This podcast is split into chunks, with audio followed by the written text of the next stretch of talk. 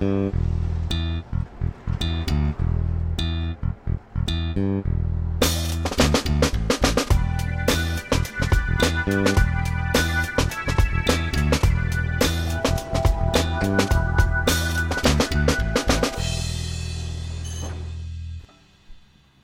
się ciepło, znowu zaroiło się od rowerów i rowerzystów na ulicach, e, a skoro rower to jeden samochód mniej. Krzysztof Gubański, witam serdecznie. Dzień dobry wszystkim. Od razu zacznę od takiej rzeczy, która przyszła mi do głowy w sobotę, jak wyciągałem rower i przyczepkę rowerową jadąc na zakupy. I to się może wydawać może mało e, oczywiste, jak na co dzień na to popatrzymy, ale zdałem sobie wtedy sprawę, jak bardzo y, nasze otoczenie, nasz obecny świat jest tak naprawdę dostosowany pod to, żeby wszędzie pojechać samochodem. No nawet mimo tego, że do sklepu, do którego tym rowerem z tą przyczepką pojechałem, to parking rowerowy jednak jest trochę bliżej sklepu niż ten parking samochodowy, to jednak ten samochodowy jest zadaszony, a ten rowerowy już nie. Myślisz, że to jest coś, o czym się dzisiaj myśli, czy tak już po prostu nieświadomie zakłada się, że auto jest domyślnym środkiem transportu?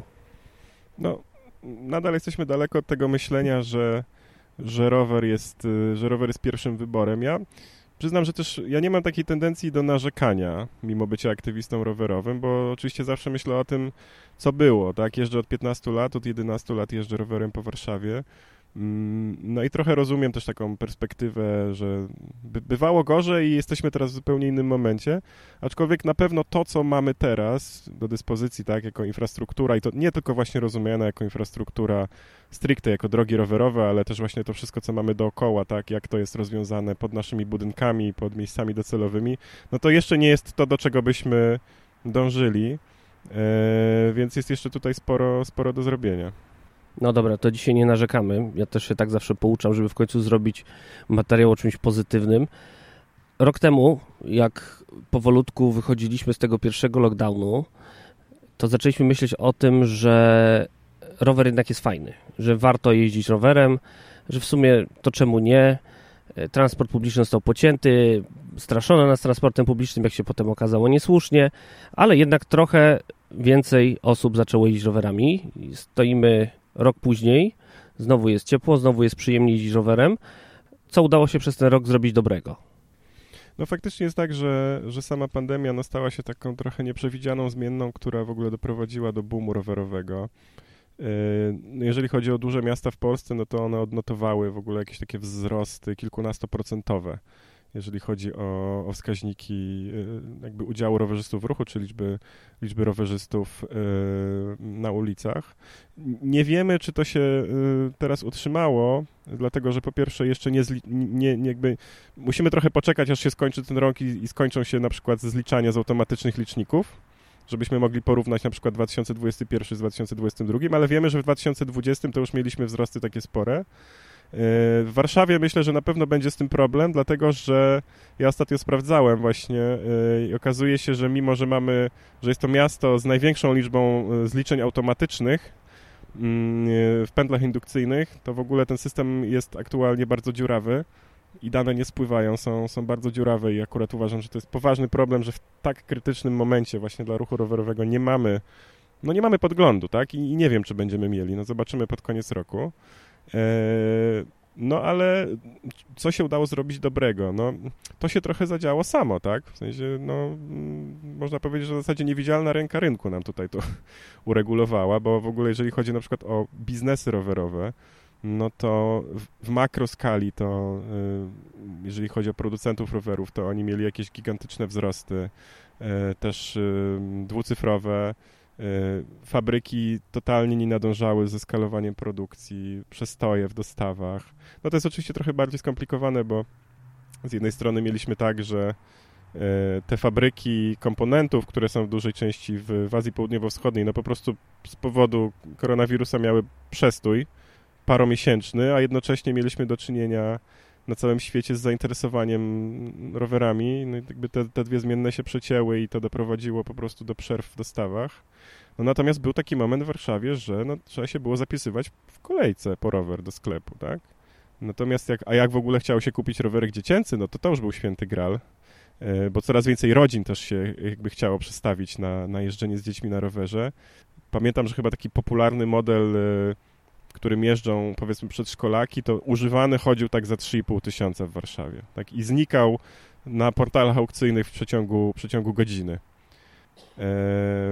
Więc to się troszeczkę wydarzyło, wydarzyło samo.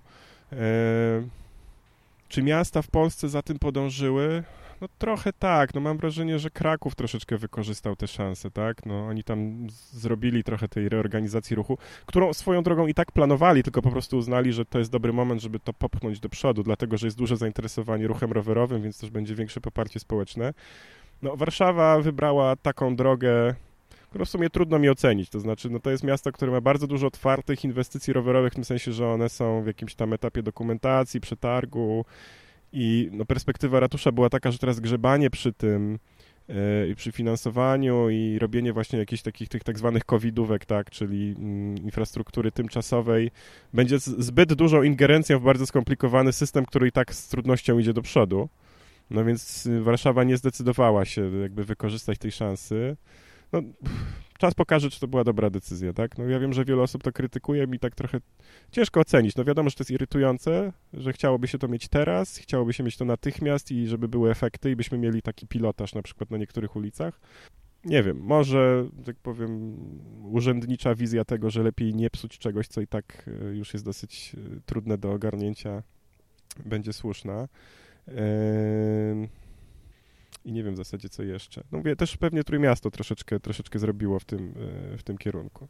No Trójmiasto było e, u mnie w podcaście chociażby z tego powodu, że Trójmiasto nie szczędziło na odśnieżaniu dróg rowerowych e, tej zimy, co robiła Warszawa, robiąc takie, przepraszam, tutaj będzie moja opinia, jednak dziadowskie oszczędności. Mhm. A tu się akurat zgodzę.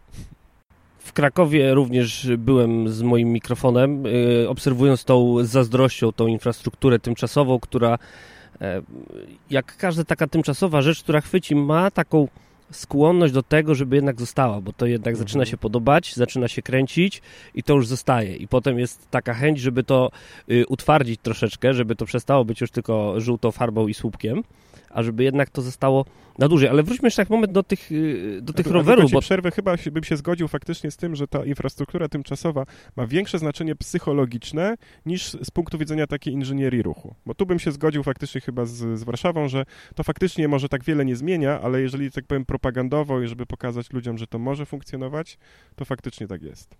Da się. Da się.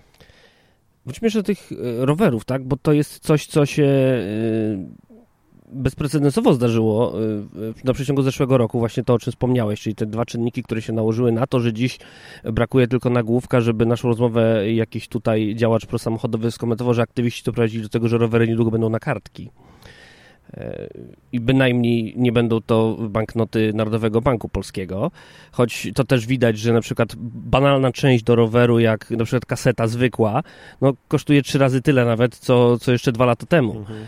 I, I rower oddany do serwisu może stać długo, jeżeli właśnie nie zapiszesz się w kolejkę. Czy są jakieś sposoby na rozwiązanie tego, tego problemu, żeby sprostać temu popytowi. W innych krajach słyszałem czymś takim, że były, chyba bodajże chyba we Francji, poprawnie jeżeli się mylę, były wręcz dotacje na to, żeby naprawiać stare rowery żeby przywracać, nie kupować nowych, tylko żeby małe lokalne warsztaty mogłeś dostać bon na to, żeby w takim mhm. warsztacie zrealizować i starą, starą dameczkę, która gdzieś tam w piwnicy leży od dawna, e, odkurzyć i przywrócić do ruchu. Czy to jest twoim zdaniem rozwiązanie na to, żeby wyciągnąć rowery z piwnic i e, żeby te rowery znowu zaczęły służyć? No faktycznie, y, faktycznie jest tak. Ja sam miałem takie doświadczenie, że, że, że mój rower był unieruchomiony w zasadzie przez miesiąc też, ponieważ czekałem na, na, na pewną część. No dobre pytanie, czy to jest rozwiązanie, w sensie, jak rozumiem, chodzi o to, żeby wykorzystać potencjał nie tylko tych rowerów, które y, można zakupić, ale też no, zrobić taki recycling tych rowerów, które gdzieś tam zostały zapomniane, tak? Y, nie wiem, bo chyba wydaje mi się, że większy problem jest w ogóle z, z, z, komponentami, tak? To znaczy, że nadal taki stary rower pewnie trzeba było mu by tam wymienić parę rzeczy, ale być może. Faktycznie we Francji tak jest i to jest w ogóle element szerszego programu, narodowego programu rowerowego, który jest we Francji. Bardzo podobny program e, wprowadził też w Wielkiej Brytanii Boris Johnson, Słynny, słynny rowerzysta w rządzie brytyjskim. Konserwatywny rowerzysta. Tak, konserwatywny rowerzysta w rządzie brytyjskim. Jest nie tylko wegetarianie i cykliści. E, bardzo duże zresztą pieniądze zabezpieczono w tym, w tym brytyjskim programie, to w takiej perspektywie wieloletniej. Faktycznie tak jest we Francji, były takie bony, ten, ten program się zakończył no, w zasadzie stuprocentowym sukcesem, już jest jego druga edycja teraz wdrażana, ale powiem też, że miasto Tczew w Polsce wprowadziło na małą skalę taki program, że też do, y, rozdawano takie vouchery na serwisy rowerowe. Y, no pewnie częściowo by to pomogło, chociaż nadal pewnie byłoby tak, że, że, że, będziemy jeszcze trochę czekać w kolejkach. Y, no ja myślę, że tak powiem, ta krzywa się troszeczkę wypłaszczy, nie tylko covidowo, ale wypłaszczy nam się ta po prostu krzywa oczekiwania na serwis, y, no bo jest tak, że mm, tam o ile śledzę jakieś portale branżowe przemysłu rowerowego, no to te fabryki już ruszyły, no jakby nadrabiają, oczywiście trudniej jest chyba z samymi nowymi rowerami, bo y, akurat struktura rynku rowerowego jest taka, że to nie jest tak, że wszystko jest składane w Azji. Jest bardzo dużo po prostu też marek po prostu składa rowery w Europie bądź w Stanach Zjednoczonych, natomiast tylko, tylko komponenty są robione w Azji, w tym, co się kiedyś nazywało krajami trzeciego świata. E, natomiast y, jeżeli chodzi o te fabryki europejskie, to nie jest tak łatwo, żeby te produkcje wyskalować. No ja się zajmuję też specyficznym y, wycinkiem rynku, czyli rowerami cargo, no to one prawie wszystkie są składane w Europie. Mm, I mimo, i ten rynek w ogóle ma już y, poważny problem, ponieważ on rośnie dwucyfrowo każdego roku a te fabryki, które są w Holandii yy, gdzieś tam, czy, czy w Niemczech, no, no wiadomo, że w warunkach europejskich to nie jest tak, że można nagle dostawić trzy hale przemysłowe i sobie nagle potroić produkcję, tak? Nawet pracowników nie można tak szybko znaleźć i wyszkolić. E, więc e, myślę, że po prostu trzeba przeczekać, no, że, że ci producenci widzą jakie, są, e, widzą, jakie są zapotrzebowania na rynku, że ono tak nie będzie raczej szybko spadać i oni robią co mogą, tak? No natomiast nie wiem, czy to jest jeszcze kwestia roku, półtora. No, ja bym się zabezpieczył faktycznie, jakby próbował pewnie remontować swoje... Zresztą chyba faktycznie nawet tak zrobiliśmy, że wyciągnęliśmy poza naszymi typowymi rowerami, to chyba też trochę odś odświeżyłem jeden z rowerów, który, który zalegał w piwnicy.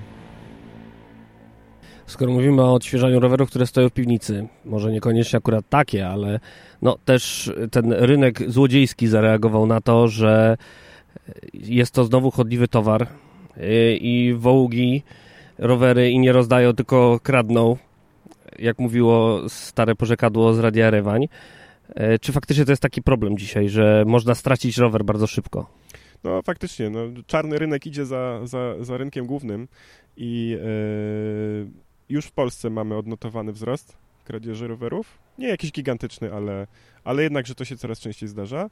Yy, I była bardzo właśnie ciekawa ostatnio historia w Holandii, że okradziono cały magazyn Shimano z części. Po prostu ukradziono no, taki kontener. No, chyba nawet ci złodzieje niespecjalnie patrzyli, co tam kradną, ale to chyba były po prostu właśnie jakieś kasety, y, tarcze hamulcowe, no ale wiedzieli, że przy takim wzroście na rynku, czy holenderskim, czy europejskim, to po prostu opchną to, opchną to bardzo szybko.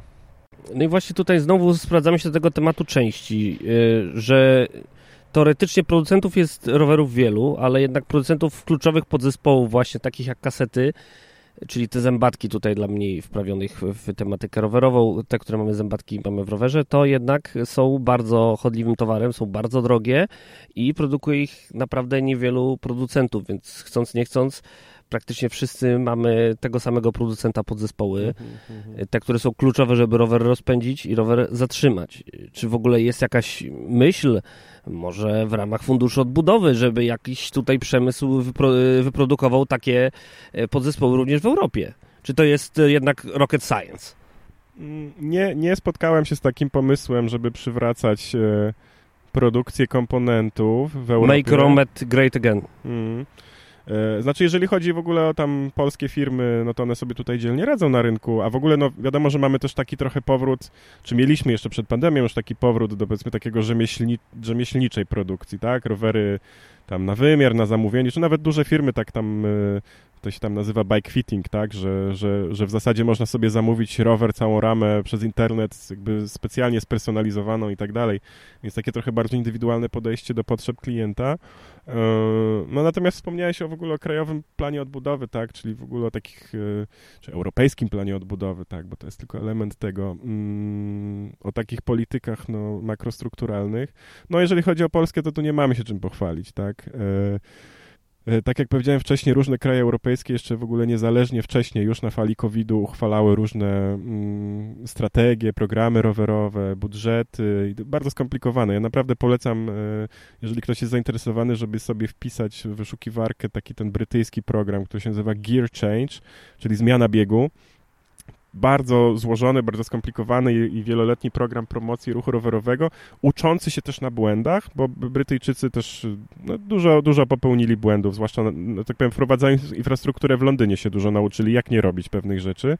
I tam na przykład samorządy mogą teraz dostać dotacje na infrastrukturę rowerową, ale mają bardzo skodyfikowany taki dokument inżynieryjny, czego nie wolno im robić. Czyli y, przekładając to na warunki polskie, gdybyśmy mieli tutaj coś takiego, absolutnie nie mogłoby być tak, y, jak bardzo często samorządy robią, że biorą jakieś pieniądze z Unii Europejskiej niby na infrastrukturę rowerową, a tak naprawdę to chodzi o budowę jakiejś tam drogi, czy linii tramwajowej, a że tam się puści jakąś drogę rowerową bokiem i opłotkami i niezgodnie z, ze sztuką, to można I z różowej wpisać. kostki brukowej. No już nawet nie chodzi, że z kostki, ale tam różne są te, te grzechy, które popełniają firmy wykonawcze czy, czy, czy projektowe, to tam absolutnie właśnie już się przed tym zabezpieczono. Jakby jest dosyć konkretnie powiedziane, tego nie wolno wam robić, tak? E, więc bardzo polecam, czy nawet jest na przykład tak, że rowery mogą być refundowane z NHS, czyli z ichniejszego NFZ-u, czyli są traktowane jako w ogóle środek ochrony zdrowia. Rower na receptę. Rower na receptę, dokładnie. Tam jest też taki program.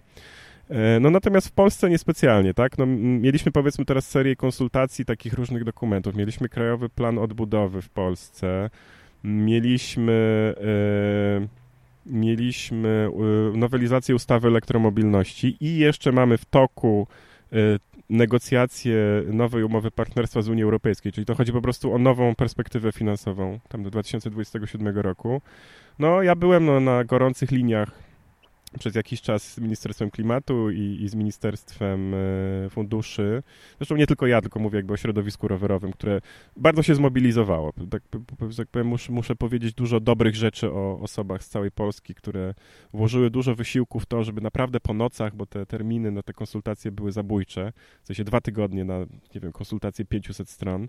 Wszyscy to przeglądali, czytali, pisali uwagi, e, wysyłali stanowiska, potem były spotkania w ministerstwie efekt bardzo średni, tak? No jeżeli chodzi o Krajowy Plan Odbudowy, to tam nie znalazł się żaden komponent rowerowy stricte, mimo że zgłoszono najwięcej uwag, bo aż 400 e, uwag z 2000 to były uwagi dotyczące infrastruktury rowerowej.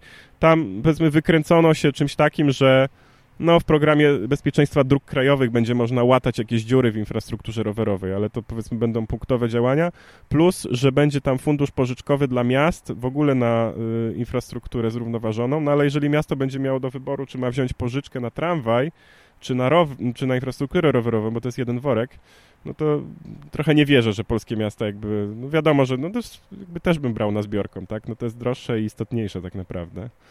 E, więc no powiedzmy tu się troszeczkę wykręcono, że niby te uwagi zostały uwzględnione, ale niekoniecznie. Jeżeli chodzi o ustawę elektromobilności, no to my bardzo lobbowaliśmy za tym, żeby rower elektryczny, tak, w ogóle potencjał roweru elektrycznego, który moim zdaniem uwolniłby nas wreszcie w ogóle, te, czy jakby przełamałby tą barierę, że na przykład ludzie, którzy mieszkają na przedmieściach, tak, czy którzy mają wiele dłuższe dystanse do dojechania do centrum, że też by mogli jeździć rowerem, tak, że gdybyśmy mieli welostrady plus rowery elektryczne, to byłby potencjał tych parunastu procent osób z przedmieść, które by dojeżdżały, bo ja znam takie osoby, które faktycznie udało mi się przekonać, żeby, nie wiem, dojeżdżać e, z Konstancina do Warszawy, tak, na przykład rowerem elektrycznym, tak, bo wierzę, że zwykłym to jest raczej wyczyn dla sportowca. E, no i tam udało nam się tylko wywalczyć taki zapis, że samorządy będą mogły wykorzystać część środków uzyskanych ze stref czystego transportu na programy promocji bądź dofinansowania rowerów elektrycznych. Jeżeli oczywiście będą miały taką wolę, ja wiem, że są pojedyncze samorządy w Polsce, które taką wolę mają, ale czy inne za nimi pójdą, to wątpliwe. No i w tej perspektywie unijnej powiedzmy też tam nikt jakoś specjalnie ze strony polskiego rządu się o te rowery nie zabija. Ale y, żeby tak powiedzieć troszeczkę o kuchni tych naszych konsultacji, to też nie jest tak, że myśmy się spotkali z, w ministerstwach z taką otwartą niechęcią czy, czy wrogością, tak, że, że nie, że to głupi pomysł, że to się w ogóle nie uda. Nie, nie. My się zetknęliśmy absolutnie z totalnym brakiem wiedzy. Znaczy, ja byłem, przyznam szczerze, zaskoczony, ponieważ no miałem wrażenie, że, że kiedy my tłumaczyliśmy oczywiście to, że rower jest y, no właśnie bezpiecznym, y, tak jakby środkiem transportu, odpornym na takie różne kryzysy pandemiczne, pokazywaliśmy różne wskaźniki, procenty, to co się dzieje w Europie, to widziałem zaskoczenie w oczach, tak? Że w ogóle można w ten sposób myśleć o y, rowerze czy o transporcie rowerowym jako na przykład o czymś, co odciąży ten zbiorkom. Bo trzeba sobie otwarcie powiedzieć, że mało jest takich osób, które zamieniają właśnie samochód na, e, na rower. To jest raczej tak, że osoby się przesiadają ze zbiorkomu na rowery i tutaj jakby potencjał przekroczenia też tego trendu też moim zdaniem mają rowery elektryczne, bo to się faktycznie w Europie dzieje, że e, osoby potrafią się z samochodu przesiąść na rower elektryczny. Na zwykły się kierowca nie przesiądzie. No więc tak to, tak to w tym momencie wygląda, tak? No, jakby staramy się edukować, ale tak jak mówię, nie, coś nam się udało wywalczyć w tych dokumentach krajowych, ale no jeszcze daleka droga przed nami. Wspomniałeś o transporcie publicznym. Nie sposób nawiązać do rowerów publicznych, które mhm. jednak no, miały przez ostatnie półtora roku bardzo pod górkę. W wielu miastach rowerów publicznych już nie ma, albo jeszcze nie ma, być może będą. E, jak widzisz w ogóle temat rowerów publicznych w świetle tego, co stało się ostatnio, czyli tej ustawie regulującej trochę elektryczne hulajnogi? Mhm, Bo mhm. jednak wciąż na ulicy można potknąć się. O, właśnie przeleciał nam tu ptaszek, usiadł na kabelku od mikrofonu, ale już poleciał. A to był dźwięk autobusu elektrycznego w tle. Właśnie co zrobić teraz, kiedy wciąż potykamy się o te hulajnogi elektryczne, a żeby dorwać porządny rower publiczny, to trzeba mieć naprawdę dużo szczęścia i samozaparcia. No, rowery publiczne miały, miały dobrą pasę przed pandemią. No faktycznie ta decyzja taka centralna o no, uniemożliwieniu korzystania z nich, no w zasadzie jakaś taka unikatowa chyba w Europie, tak? Zupełnie nie, niezrozumiała. E, no trochę tutaj nadwątliła oczywiście to, zwłaszcza w tych mniejszych miastach. No jeżeli chodzi o duże miasta, to to moim zdaniem się odbuduje. No też te firmy sharingowe, one trochę się przebudowują, tak, mają swoją strategię, jak sobie z tym problemem poradzić i moim zdaniem z tego wyjdą.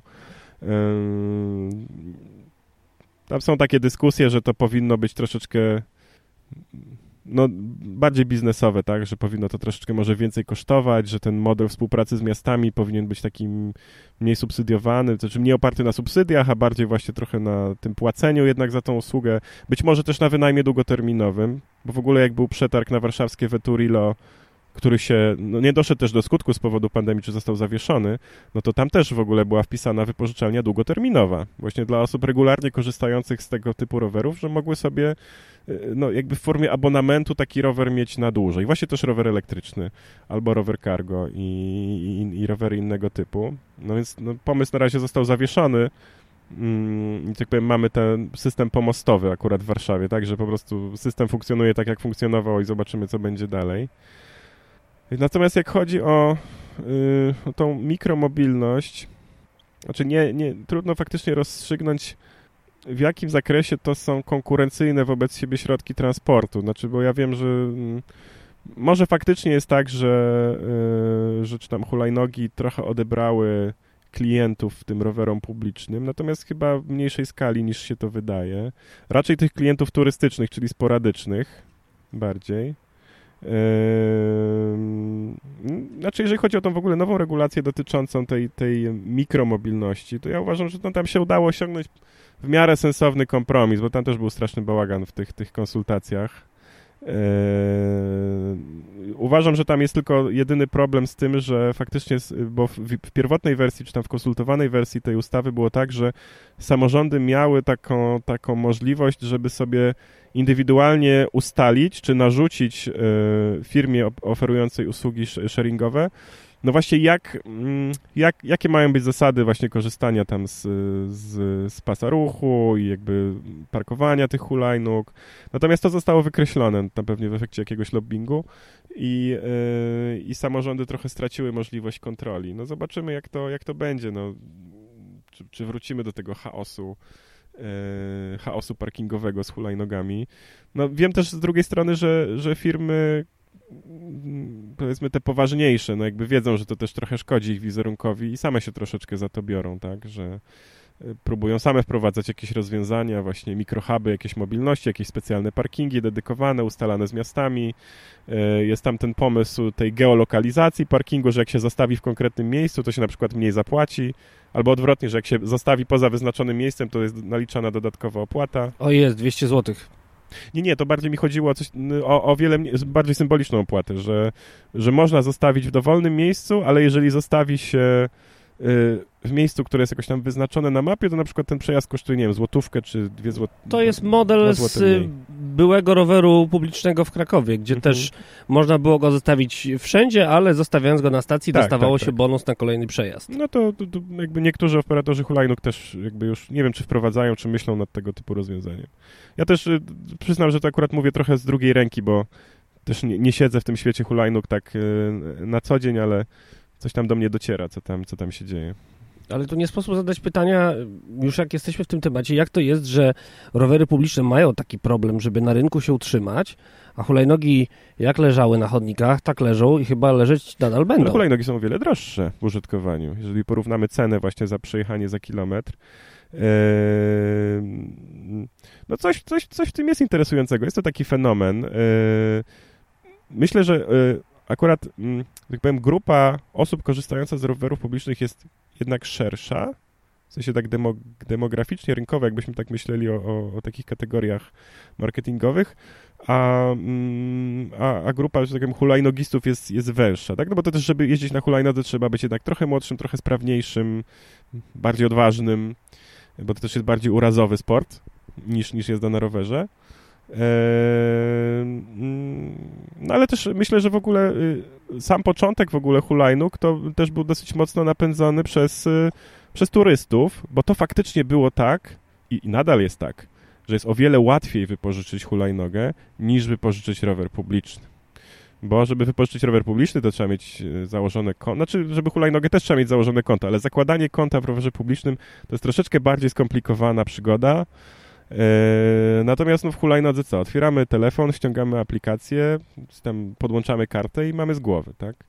Więc e, no, taki user experience na pewno też e, tutaj coś ma do czynienia z tym. Dobra, to plan na, na, kolejny czas, kolejne miesiące, kolejny rok. Co zrobić, żeby user experience rowerów, w szczególności elektrycznych i rowerów towarowych, żeby był lepszy, bo tak już trochę to trwa, mhm. poprawia nam się, ale gdzie jest ten dopalacz, którego mhm. potrzebujemy? No, ja tu mogę trochę mówić o swoich marzeniach, tak? Natomiast yy, powiem tak. Niemieckie Ministerstwo Środowiska i niemieckie Ministerstwo Transportu taką rzecz jak rowery elektryczne czy rowery towarowe wpisało w dokumenty strategiczne w 2010 roku.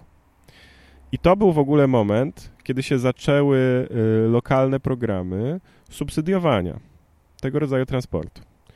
Mamy w Polsce program subsydiowania zakupu samochodów elektrycznych który powiedzmy, że idzie średnio, w tym sensie, że no po prostu te pieniądze nie są wykorzystywane. E, wielokrotnie jakby więcej osób, tak, czy podmiotów moglibyśmy obsłużyć, tworząc analogiczny system subsydiowania zakupu roweru elektrycznego, który jest mimo wszystko jednak tańszy. Znaczy jak na rower to jest drogi, no bo rower elektryczny, no to nie wiem, może kosztować 5, 10, 15 tysięcy złotych, tak? Nie jest to mało, no ale nadal to jest wielokrotnie mniej niż samochód elektryczny, a potencjał jest duży, tak? Albo nawet jak y, właśnie mówimy o rowerze cargo, który częściowo w ogóle zastępuje funkcję samochodu. E, więc y, moglibyśmy tego, moglibyśmy mieć ten milion pojazdów elektrycznych, ale rozumianych troszeczkę szerzej niż, niż pojazdy samochodowe.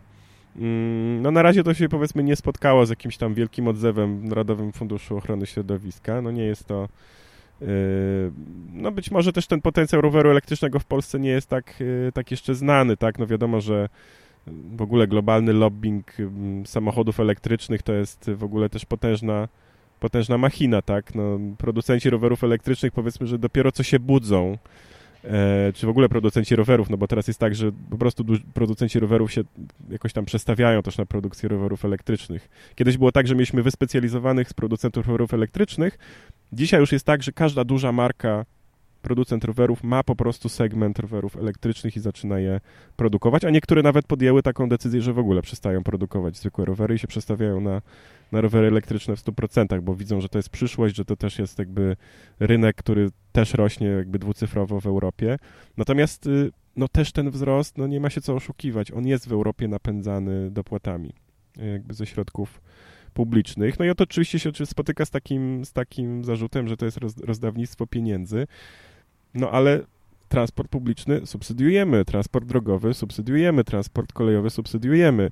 Oczywiście wielu, wielu osobom się po prostu rower kojarzy, że to jest bardziej rekreacja niż transport, no ale to jakby no, to dużo... Na pewno znajdziesz wiele osób, które e, do pracy codziennie śmigają wielkim suwem, ale w weekend robią po 100 kilometrów na e, szosówce i e, nie widzą dysonansu w tym, że można by jednak ten rower wykorzystać do dojazdów do pracy. No dokładnie tak, no więc y, no, raczej na poziomie jakby takich polityk transportowych, no to jednak już jest jasne, że ten rower, no wiadomo, że to nie chodzi o to, żeby on zastąpił nagle wszystkie podróże, ale to jest tak, w Polsce miasta, które są liderami transportu rowerowego, no jaki mają ten udział rowerów w modal splicie? No tak 6-7%. Natomiast wszystkie takie obliczenia mm, robione przez specjalistów mówią, że potencjał już teraz, jakby nie, jakoś niedramatycznie zwiększając infrastrukturę, to jest do 15%, tak? Czyli moglibyśmy w ogóle sprawić, że dwa razy więcej osób w, w, w, Polsce jeździłoby na rowerach niż jeździ teraz i to już byłby bardzo dobry wynik. A wiemy też jakby z innych z kolei jakby modeli ruchu, że y, jeżeli mamy jakiś korek, tak, czy powiedzmy, no mamy, tak obszar dużego zagęszczenia ruchu samochodowego, to żeby zredukować ten korek o 50%, to wystarczy, że tam na przykład wyjmiemy co piąty, szósty samochód, tak? Nie musimy wyjmować połowy tych samochodów. E, albo jeżeli mamy właśnie problem z, z, z, transportem publicznym, no to też możemy go jakoś w ten sposób odciążyć. To odciążajmy. No, oczywiście powiedziałem o tych, o tych subsydiach, ale myślę też, że no myślenie o tej e, też transporcie intermodalnym, no wiadomo, że PKP ma różne podejście w Polsce na przykład do, do rowerów, no to jest trudny temat. E, no ale też myślenie o rowerze w kategoriach e, tego, tego pojazdu, który jest jednym z etapów podróży, tak? Czy dojazdu do stacji kolejowej, czy do węzła przysiadkowego, z węzła przysiadkowego. No tutaj właśnie duży potencjał mają rowery publiczne, tak?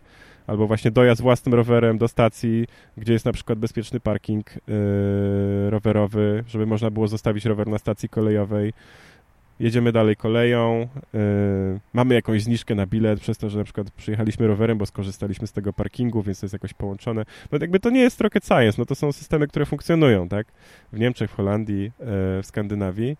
Yy, albo na przykład potem mamy właśnie razem z tym biletem kolejowym, bo to Deutsche Bahn ma taki model, tak, że się kupuje bilet kolejowy, ale od razu ten bilet kolejowy można tam dopłacić pewną drobną kwotę i się ma od razu ten rower publiczny, który czeka na stacji, jak dojedziemy pociągiem, to ten rower y, jest y, też od razu dostępny jedziemy dalej.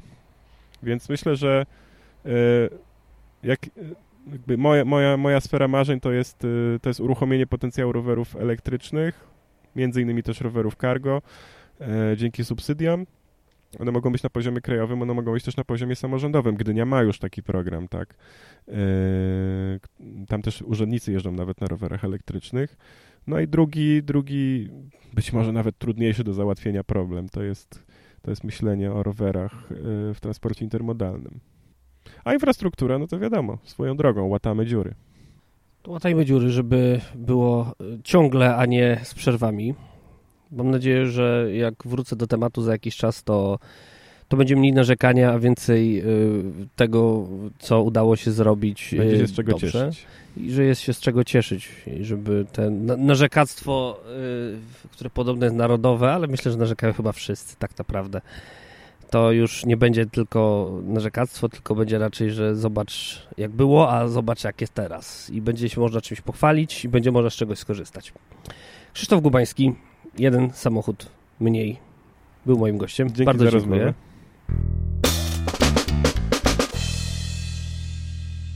Co musiałoby się zmienić, żebyście i wy dojeżdżali codziennie rowerem do pracy, na uczelnię lub we wszystkich innych sprawach, a może już dojeżdżacie. Dajcie znać w komentarzach na Facebooku, na Twitterze, na Instagramie albo na LinkedInie.